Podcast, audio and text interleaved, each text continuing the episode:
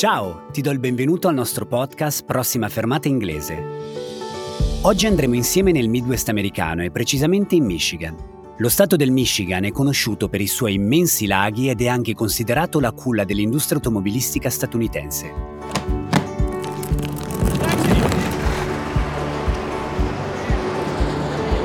Sit back, relax, and enjoy the ride. In ogni episodio ascolteremo insieme un racconto proveniente dal mondo anglofono. Ti darò qualche informazione sul contesto oppure delle piccole dritte sulla lingua, ad esempio su un tema grammaticale. Ma attenzione perché questo non è un podcast sulla grammatica. La cosa più importante è che tu ti diverta in compagnia delle nostre storie. E non ti preoccupare se non riesci a capire tutto la prima volta, è assolutamente normale. Ascolta l'episodio anche due o tre volte e vedrai che andrà sempre meglio. Inoltre, per ogni episodio è disponibile anche la trascrizione che puoi trovare sul sito www.babbel.com/podcasts.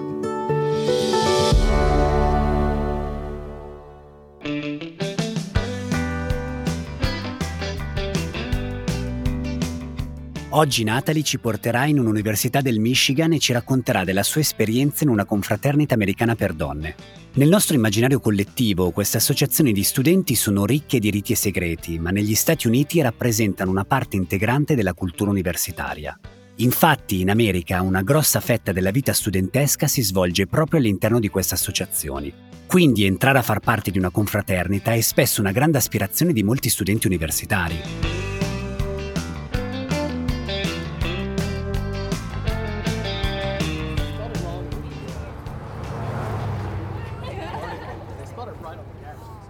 I started going to the University of Michigan, very close to Detroit, in 2013. I was really excited about one thing finding my sisters. No, not my real sisters, but my sorority sisters. At most American universities, there is a fraternity and sorority system. Fraternities and sororities are clubs for students they focus on social activities and charity work. In fraternities, men and women can join, but only women can join sororities. When you join a sorority, you become sisters with the other members. Ecco, questa è una cosa che proprio non sapevo. Le donne possono diventare membri di una fraternity, cioè di una confraternita, ma gli uomini non possono entrare a far parte di una sorority, una sorellanza. Natalie era alla ricerca di un gruppo che facesse il caso suo.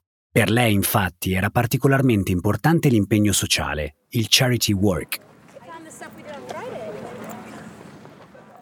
After the first month of university, I found a sorority that I really liked. All of the women there were so friendly. Their charity focused on teaching adults to read, something that is very important to me. I was so happy when they asked me to join. Being in a sorority is also about fun. There are dinners, parties, and special events. One of my favorite special events was the yearly barn dance.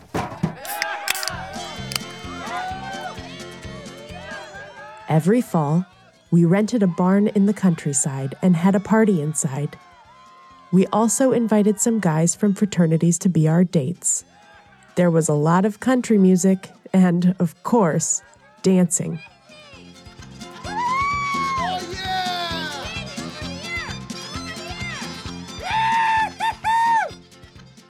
Certo che far parte di una confraternita deve essere proprio una bella esperienza e a quanto pare ci si diverte pure, come alla barn dance. Barn significa fienile e dance ovviamente è danza, ballo. In pratica la sorellanza di Natalie organizzava ogni anno una festa in campagna in un fienile e tutte le sorelle indossavano abiti adatti all'occasione, ovvero camicie a scacchi e stivali da cowboy. E inoltre all'evento venivano invitati anche i ragazzi di altre confraternite. There are dinners and parties, there was a lot of country music. There is e there are significano rispettivamente c'è e ci sono.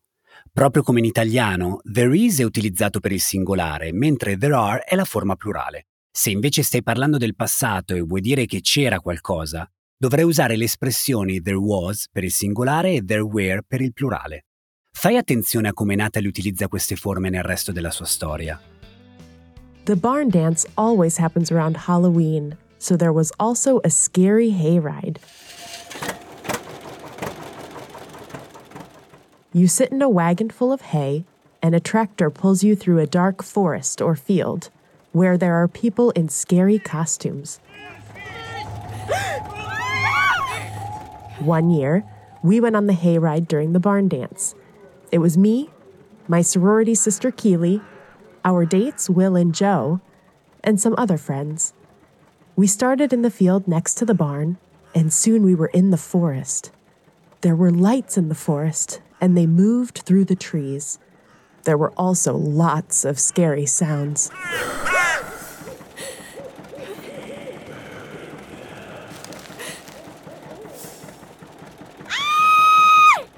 We heard a loud scream from the darkness, and we all jumped and held each other. We were so scared. After we calmed down a bit, Keely turned to me and asked, Where is Will? He was gone. Anche in Italia le usanze americane legate alla festa di Halloween stanno diventando sempre più di moda, ma di una scary hayride, una corsa dell'orrore su un carro da fieno, non ne avevo mai sentito parlare. Immagino che sia come una sorta di corsa dentro la casa degli spettri, ma all'aria aperta. E infatti, nel racconto di Natalie, un trattore trascina un carro pieno di fieno attraverso una foresta buia. Ma da dove provengono le urla? E che fine ha fatto Will? There was no sign of Will. Now we were scared again. We tried to tell the driver, but he didn't hear us because the tractor was too loud. Did a ghost or devil take him? Did he fall off the wagon? Did he die? We wanted to look for him, but we also wanted to stay alive. So we stayed in the wagon. L'inquietante corsa sul fieno alla fine si è rivelata davvero spaventosa. There was no sign of Will, non c'era traccia di Will, ma Natalie e gli altri erano davvero troppo terrorizzati per addentrarsi nel bosco a cercarlo. We finally came back to the party, but Will still wasn't there. We jumped off the wagon and ran to the barn.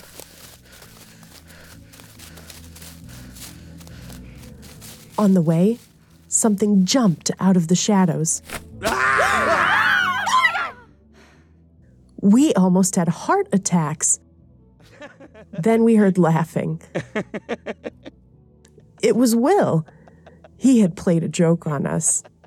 When we heard the scream earlier, he jumped off the wagon, ran back to the barn, and waited in the shadows to scare us. At first, I was really angry with him, but then I started laughing too. We went back to the party and spent the rest of the night dancing to country music.